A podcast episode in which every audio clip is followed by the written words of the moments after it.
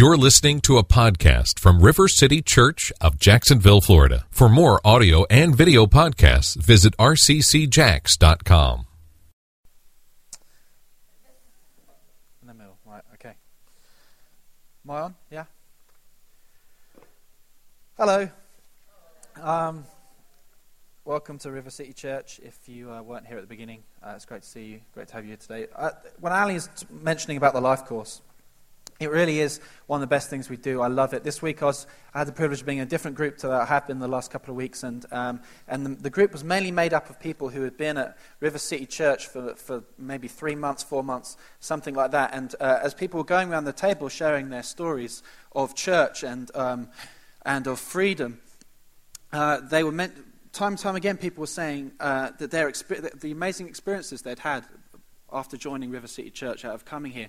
Coming on a Sunday and experiencing freedom. Coming here on a Sunday and experiencing healing. Coming here on a Sunday and experiencing, most importantly of all, the presence of God here. And I just can't get enough of hearing those stories. I just cannot get enough of hearing uh, about people meeting Jesus, about people connecting with Him. And it excites me, it gets me going, it gets me jazzed way more than the Jags are doing right now. But um, they're going to win today. Amen. Amen. Let's we just pray. Lord, no. Uh, there, there's not enough faith in this room for that. Um, uh, anyway, th- these things get me excited. These, this is why I get up in the morning. This is why I do what I do. This is, this is what I'm I love about our church that people come and they meet and they experience Jesus. They experience freedom and healing. And our heart is at River City Church is we want more people to experience that. We want more people to engage in that. And we don't want it to just be these Sundays. And we love these Sundays. We love these Sunday mornings. These are, this is, Anthony describes it as date night with Jesus. This is like, this is awesome. We love Sundays, the, the presence of God here. But we want this, these experiences of freedom, of healing, of encounters with Jesus to spill out into our weeks, to spill out into our homes, to spill out into our workplaces and into Jacksonville, right? That, that's our heart, is that um, the people of Jacksonville will meet God. The people of Jacksonville will engage uh, with Jesus, and the Jags may win. And um, we have this question. This question uh, uh, last week. I, this is the second part of um, of, of, two parts, and um, and uh, the first part was last week. And, the, and uh, the, the, central question of these two talks is: Do you want to be well? Do you want to be healthy? Do you want to have life to the full? And the answer to that should be yes. And um, what we're going to look at today is we're going to look at how we do that. So a little recap from last week. You know, it's like you know, like when you watch the beginning of a favorite show and there's like a previously, previously previously on RCC. Um, previously on RCC, um, uh, last week we're looking at uh, John 5. We're in this series of looking through the Gospel of John, and we were looking at um, uh, the chap- chapter 5 of John's Gospel, and it begins with, with this uh, healing at the pool in Bethesda. And what happens there is that Jesus uh, meets a guy and heals him, kind of normal stuff. But there's also a lot of other things going on in, in that story. Um, Jesus is, is talking to those who are spiritually blind, spiritually wounded, spiritually paralyzed, um, uh, which is us as, um, as uh, followers of Christ. And then he speaks his command, and his healing command heals. His commands are full of supernatural power. Jesus' commands are full of creativity and healing. And, um, and as he speaks his commands, um, the man is healed.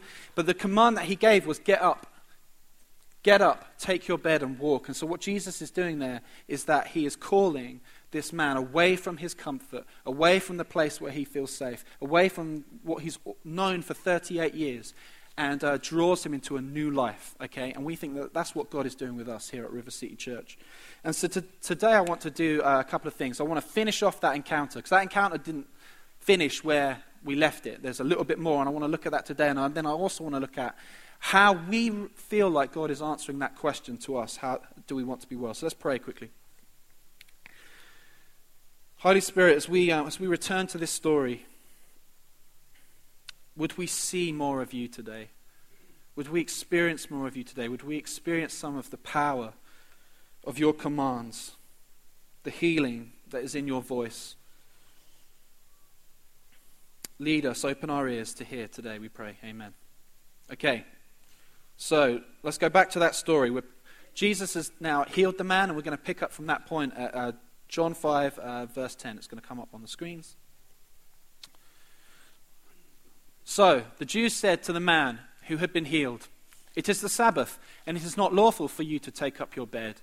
But he answered them, The man who healed me, that man said to me, Take up your bed and walk. They asked him, Who is the man who said to you, Take up your bed and walk? Now the man who had been healed did not know who it was, for Jesus had withdrawn, as there was a crowd in that place. Afterwards, Jesus found him in the temple and said to him, See, you are well. Sin no more, that nothing worse may happen to you. The man went away and told the Jews that it was Jesus who had healed him. And this was why the Jews were persecuting Jesus, because he was doing these things on the Sabbath. But Jesus answered them, My Father is working until now, and I am working.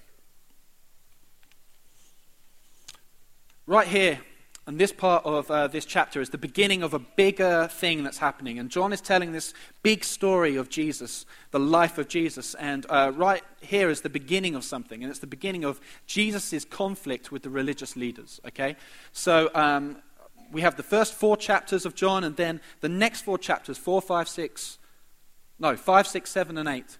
These next uh, four chapters, 5, 6, 7, and 8, are primarily dealing with the beginning of Jesus' conflict with the religious leaders, ultimately leading to his death, okay, and the plot to kill him. And so that's the bigger story that is going on here. And that is the context of these chapters. And um, what we're going to look at, we're going to look at that over the course of, um, as we continue to look through this gospel. What we're going to really hone in today is, uh, is one particular part of this chapter. And I want, really want to look at uh, what Jesus actually does here and how he does it. So I think there are things here for us to learn and that we can take away. One of, one of the interesting things about this part, following on from last week, is that twice again we hear that phrase take up your bed and walk. Twice again. So three times we've heard it now, okay? Three times we've heard that exact phrase take up your bed and walk. And so it appears that John really wants us to, to hear that this is what Jesus is saying, and this is what he said, and this is how healing came. Take up your bed and walk. And I think he wants us to notice this for two reasons. The first is this, and I think the religious leaders are really interested in this for, for, for, for two reasons. The first is the nature of the command, and the nature of the command was authoritative, right? It wasn't, okay, see how you're doing. You know, if you're feeling a little bit better, why don't you just test it out a little bit? Why don't you go, you know, notice, take up your bed and walk. There is a command, and it is done with authority, right? And so the religious leaders are interested in this, aren't they? Because there's this man who's speaking like he's God, who's speaking like he has the power of God. His commands are definitive and authoritative, and then they are powerful. It actually happens. It's not just a command that is said, there's power that backs up the command, yeah?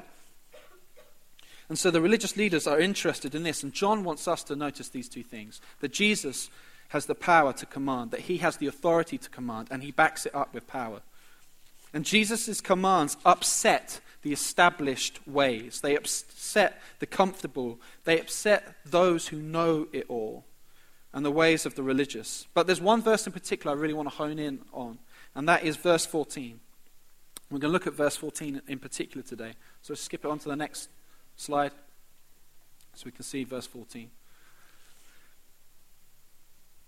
Notice quickly that Jesus, in, in, in uh, verse 13 that Jesus uh, has withdrawn. And he's withdrawn away from the crowd. And he speaks to this man away from the crowd that had gathered in front of him whilst he was being healed because they were interested in the healing. And he then approaches him uh, on his own or in, in, a, in a way that is more secluded. And verse 14 says this Afterwards, Jesus found him in the temple and said to him, You are well. See, you are well. Sin no more, that nothing worse may happen to you. And I want us to notice a few things here, okay? Firstly, is this Jesus found the man, okay?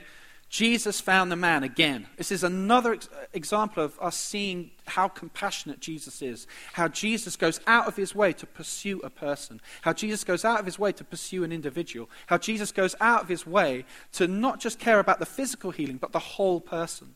Right? This is, this is who Jesus is. He's compassionate. He is loving. He cares about your whole life. He cares about the whole thing. He cares about the whole deal. It's not just the one thing you're struggling with. He cares about it all, and He wants you to be well in every single way. Okay? This is who Jesus is. He wants you to be well. He wants you to be healthy. He wants you to have life to the full in every single way of your life. This is who Jesus is. It's another example of his compassion and his care, both of, for us as individuals, but also symbolically for us as a collective, as the people of God. So that's the first thing we notice again that Jesus finds the man. The second is this is that he begins by encouraging him. He says, See, you are well. Look, you're doing great. Look how you're doing. You're doing awesome. Well done.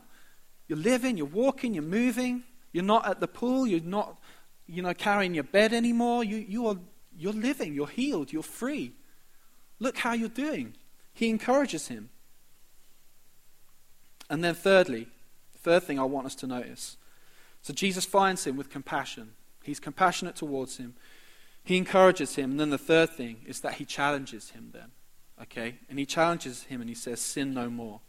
And he challenges him again with a command.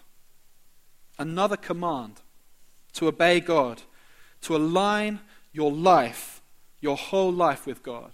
That's the command that comes here. Align your whole life with, with God. Obey Him. Sin no more to not just walk in the power, but walk in the obedience. Yeah? That's what Jesus is asking him to do. Not just to walk in the power, but to walk in the obedience. Right? And often we like to hear one but not the other. We want to walk in the power but not necessarily the obedience. And Jesus is challenging him here.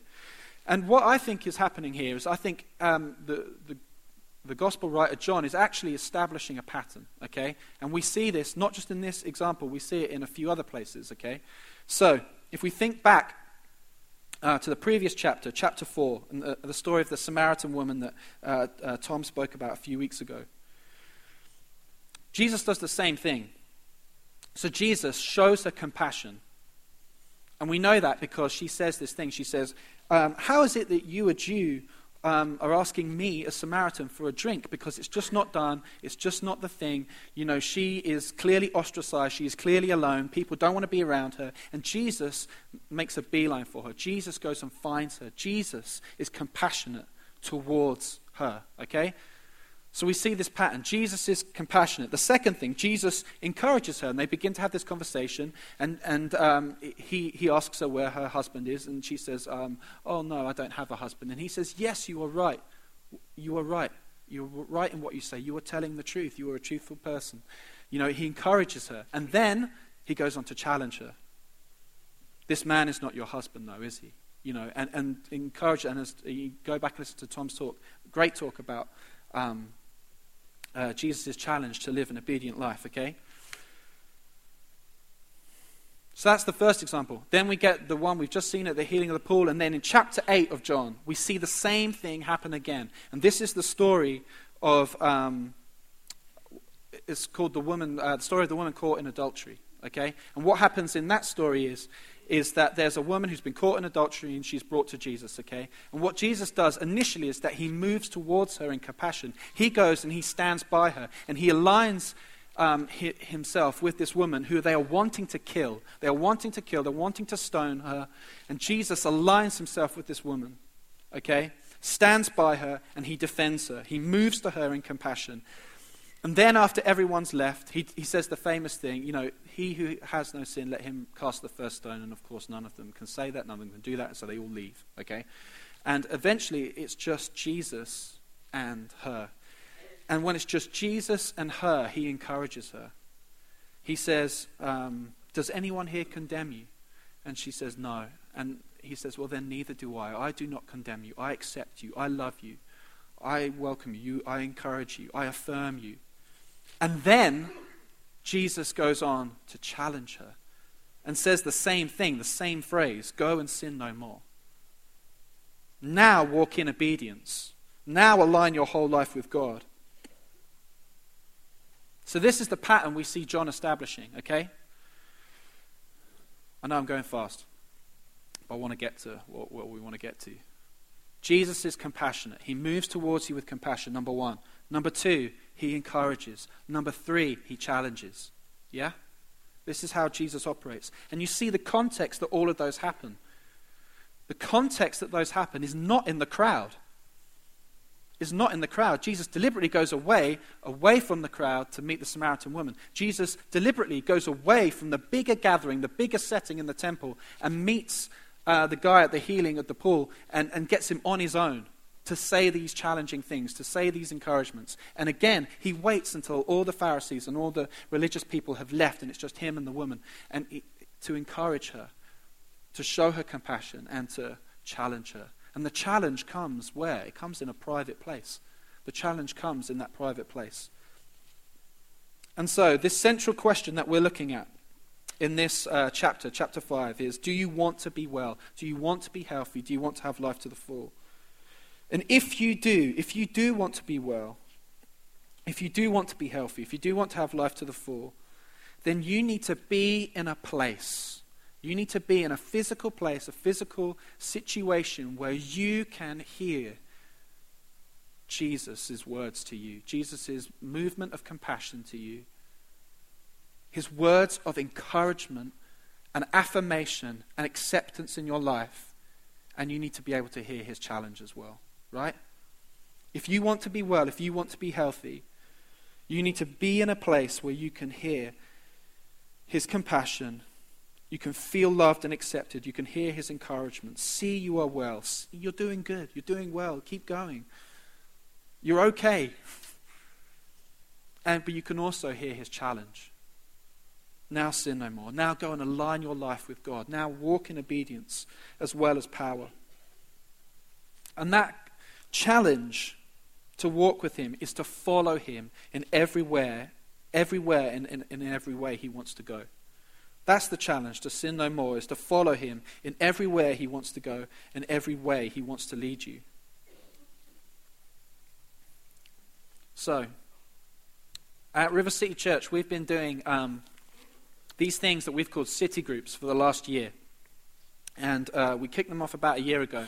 And we didn't make a huge deal about it. We didn't make a huge splash about it. We wanted it to be something that grew. And growing things don't get launched, growing things grow. And um, so we started small.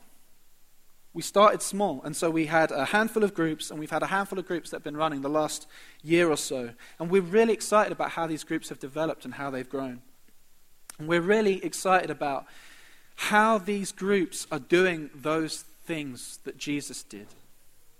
That these groups that we've had up and running are places of acceptance, places of compassion, places where you can be known and you can be loved and you can belong. There are places where you can be encouraged in your faith. There are places where you can also be challenged to live and walk in obedience. And, and, and we now, as the leadership of River City Church, and, and, and me and my role as, uh, as heading up discipleship, we really feel like it's this is the time right now. After you know we've been doing this for a year, but we want to. Our heart is for more and more people to belong to these groups. Our heart is for more and more people to get excited about this, to get into a place where they can uh, receive the compassion and the encouragement and the challenge of Jesus. This is about, these groups are about wholeness. These groups are about maturity. These groups are about meeting Jesus. They're about life to the full. So, what are city groups?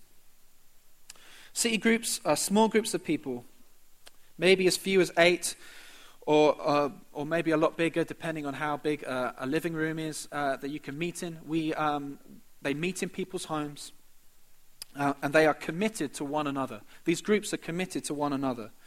Everybody wants community. You'll hear, you know, if you read Christian things, you read uh, books, you read blogs, stuff about uh, Christianity, but also if you read wider things, everybody these days wants community, right? Everybody wants community. We appreciate that we live in this individualistic, kind of selfish society, and we realize that that's not really that good for us, you know, and it, hasn't taken a genius to work that out. Most people uh, realizing that, that we live in this very individualistic, selfish society. And so there's this growing hunger for community in our world, not just in the church, but in the world. There's a growing hunger to connect. There's growing hunger for community. There's growing hunger to have the kind of relationships that generations before always had, but we don't seem to because of our kind of consumerism, because of our kind of ability to travel and to disconnect, and um, TV, and you know, our, we don't ever talk to each other anymore. All, all these things that you know you've probably heard um, or read about a thousand times. Everybody wants community, but nobody wants commitment. Everybody wants community, but nobody wants commitment. And so, what these city groups are is they are groups of people who are committed to each other. That we're going to be committed to meet, we're going to be committed to love one another, we're going to be committed to pray. Everybody wants community, but nobody wants commitment. And so, what we've done is we've shaped these groups in a way that you need to be committed, you need to turn up, you need to be there, you need to, to belong. It's the only way it works. It's not just another thing to attend, it's not just another thing you can drop in and out of. It is uh, a way of belonging in our church. And so, what do these groups do? They worship together, they pray together, they study the Bible together, they love one another, they have meals together, they uh, have fun together. What do we want these groups to be? We want them to be a place where you are accepted. Okay? We want these groups, we want city groups to be a place where you belong. We want city groups to be a place where you belong, where you know that there is a place every week you can go to and you can be loved, you can be accepted, that you can belong, you can feel like family. Most of us don't have enough of that in our lives. Can, we want them to be a place where you are encouraged. Where you can go and people will say, Good on you, keep going, well done in your faith, keep on it, keep focused, keep fixed, keep your eyes on Jesus. Look, you're doing great. Look at where you were and look at where you are now. See, you are well, as Jesus says. See, you are well. You're doing great. We want these to be a place, we want these city groups to be a place where your dreams and passions are known and heard and remembered. Okay, so we want these groups to be a place where you are you're sharing your stories, your histories, your pasts. You know, so you know each other, you know uh, the story, but not just that. We want people to be able to share their future desires. This is what I long to see. This is what I want to be. This is the career I want to take. This is the ministry I want to have. This is how I want my family to be. These are the dreams that I carry in my heart. This is the music I want to make, the art I want to create, the people I want to help. And most of us, what we do is, um, and you can't share these dreams on a Sunday, right? There's just no way of doing it. You can maybe take over testimony time, but we'll probably shut you down. You know, you can't, there's no place to just share this just on a Sunday. So, who in your life, who in this body, who in this community knows your dreams? knows the things you're passionate about, knows the things that God has been saying to you and speaking to you, and knows these things, these visions that God has placed inside your heart. Because inside of that, inside of those visions and those dreams and those hungers and those ministries and those careers and, and all that art that God has put inside of this church, inside this body, in that lies the destiny of this church and the destiny of Jacksonville. Within those dreams is the destiny of Jacksonville. Okay? And we need places where we can share those and get them open and, and have people who we know are going to be praying for us, who we know are going to be hearing from God for us, who know they're going to stand by us as we pursue the things that God has spoken to us. Who here is over encouraged? Right? Who here is over encouraged? Put up your hands. I want a quick. Uh, Yes, Peter's over encouraged. Good. I knew this. There was always one, isn't there? You just. There's always one.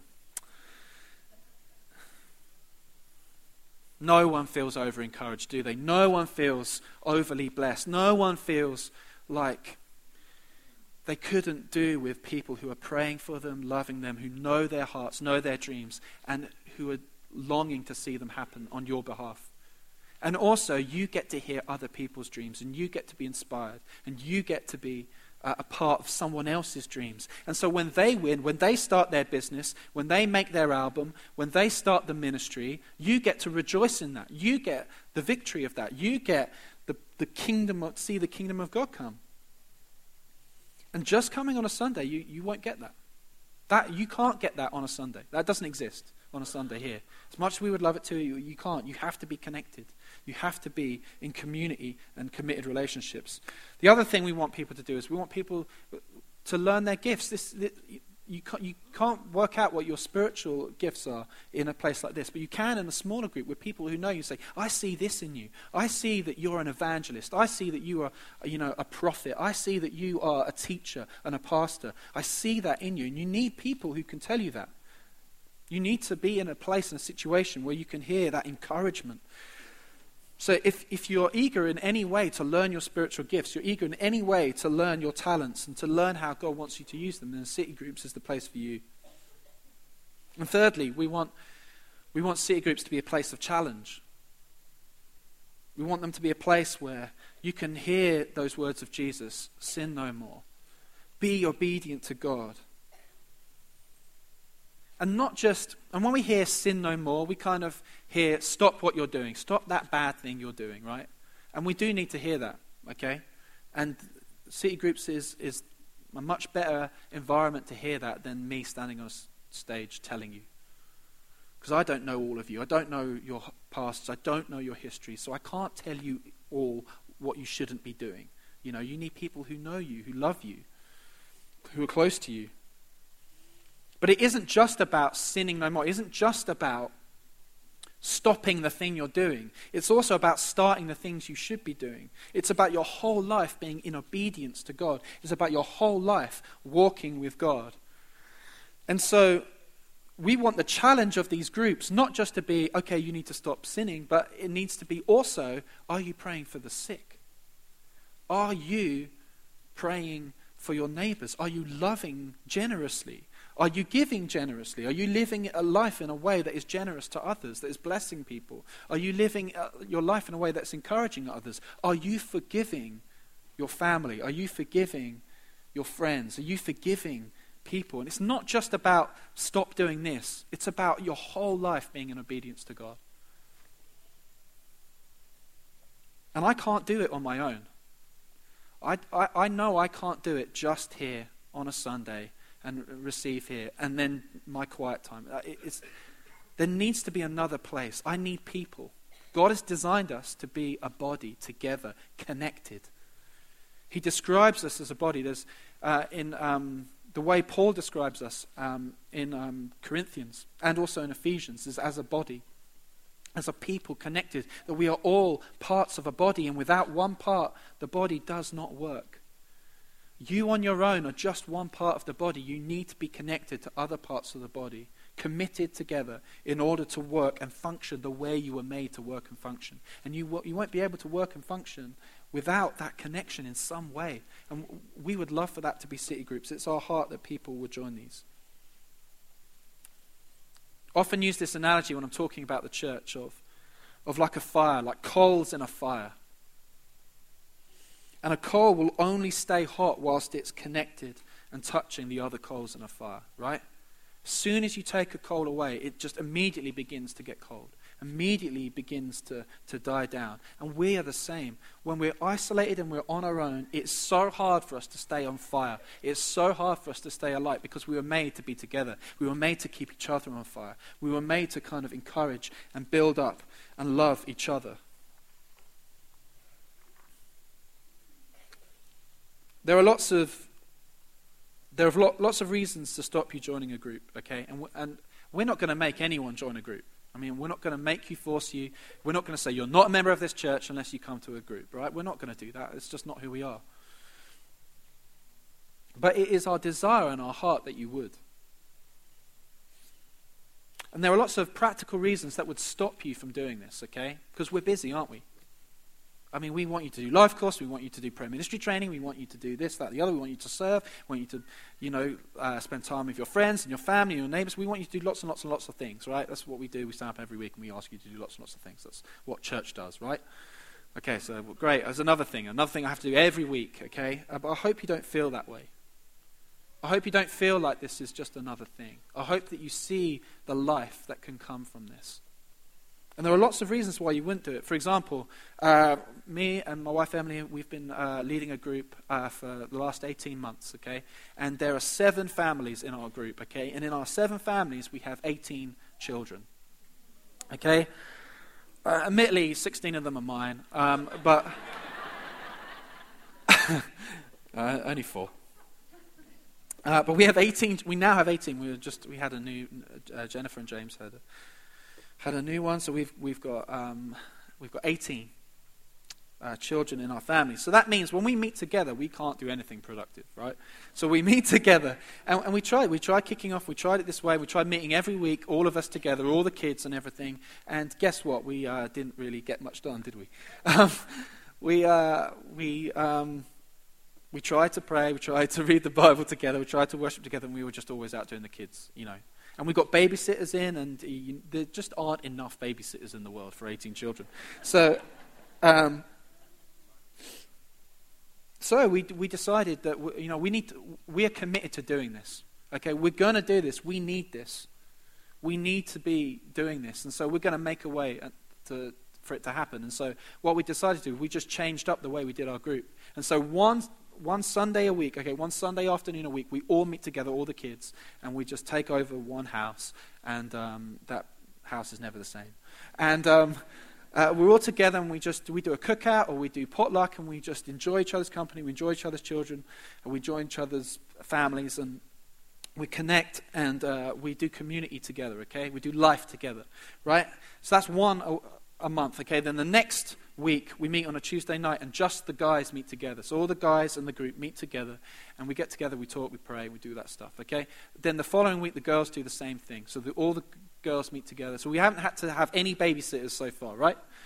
All children accounted for. And then one Sunday a month, uh, what we do is uh, we all decide that we, oh, sorry, or one um, Tuesday a month, we all decide what we're going to do is get babysitters, and then we're all going to meet together. We're all going to, you know, so our kids are, are at where they're at, and we're going to meet together, we're going to pray, we're going to worship, study the Bible together, okay? And so that really has worked fantastically for our group, and it's overcome this problem of, this practical problem of uh, kids. Um, um, I didn't actually mean that to sound like that, but. Kind of how it is, though, isn't it? Um, you know, and because it's a real thing. If you're a parent of 16 kids like I am, you, you, it's difficult to find the time and the space and the energy to do it. So, but, but this is the thing. If God has called us, His command comes with the creative power to make it happen. Right? This is what we're learning. This is what we're learning. This is what we see in the scripture. When God commands us, when God wants us to do something, it comes with the creative power to make it happen.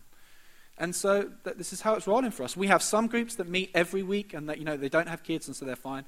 We have other groups that have less kids than us, which is most groups. And uh, they might get a babysitter and get their kids to look after their, their group every week. We have some groups that meet on Sundays. We have some groups that meet uh, Mondays, Tuesdays, Wednesdays, Thursday nights. We, basically, we can make this happen. We, you can join a group if you want to. We would love for you to do that. If Jesus is leading you, he will make a way for, it to happen, okay? We're committed to helping you come up with ideas of, of, of, getting into these groups and making it happen. And we really want these to be places where you, you can thrive. And so on your, on your, um, on your chairs, as, as you've noticed, there is a card, okay? And we have a welcome table outside, okay? And on our welcome table outside, we have cards for all sorts of things, okay? Today, there aren't any city groups cards on that table. They're all in here all right? Because we want people to sign up who are interested. If this is, if, if this is exciting, if you're, if you're listening to this thinking, I need that in my life, and I need to do that for other people, okay? This is the other thing, right? This is the other thing. There are people in our church who naturally do this. There are people in the church who naturally have a kind of mature community of friends where you're just loving each other and blessing each other and you're doing this stuff without it's not called a city group you're just friends you know and that's awesome we love that but there are people here who are dying. There are people here in this room today who are dying because they're lonely, because they're desperate. And we hear stories like this all the time that they need to connect, they need to find people. And so we need these groups. We need to have these groups so people can connect. And I'm not, I'm not cool with there being people in our body, in our church. I'm not cool with there being people in our body and in our church who are lonely. and who are desperate. I'm not cool with that. Right? I hope you're not cool with that either. And you want to do something about it, okay? And this is one way we can do it. So the more of these groups we can have, the, the less that can be a story we hear. And so there are pens uh, on your in your chairs as well. So what I want you to do, and we're just going to take a minute now, and you can. I'm going to waffle on whilst you do this, right? Okay. Just keep on going. Um, continue as I've started, and uh, you can do that now. If you're interested in signing a group, if you've already filled one of these out, you've already done it on the welcome table before, you don't need to do this. If you've already sent me an email saying you want to join a group, you don't need to do this. We're, we're on it, we've got it, we're good to go. Okay? If we've already had a conversation about this, you don't need to do this. If, but if you're not, if you've, ne- if you've never filled this out and you're hungry to do so, then do it. What will just happen then? Someone throw a pen at me? Oh. Um,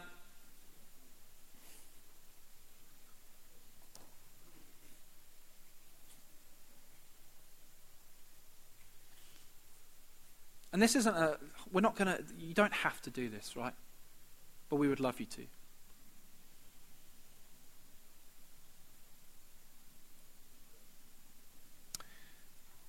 The other thing is, is that we have lots of people who want to be in groups, but not loads of leaders or people who are willing to host. And so, if you're willing to host or lead, write that on your card as well.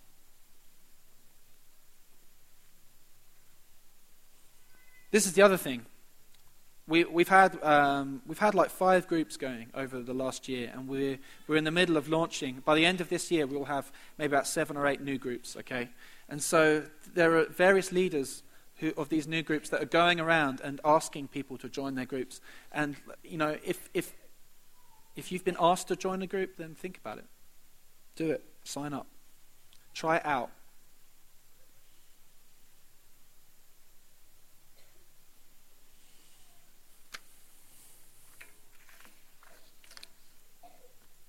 Do you know? Do you know what I'm excited about? People, people often say say this to me. They, are like, "What's David? What's your vision for city groups?" You know, because this is my responsibility at church, and they ask me, "What's your vision for city groups?" And I, f- I find that a hard question to answer because my vision isn't for city groups. I mean, city groups are, are they're a means of doing something. My vision is for the people of God, the people of River City Church to live life to the full. That's my vision. My vision is for you to thrive.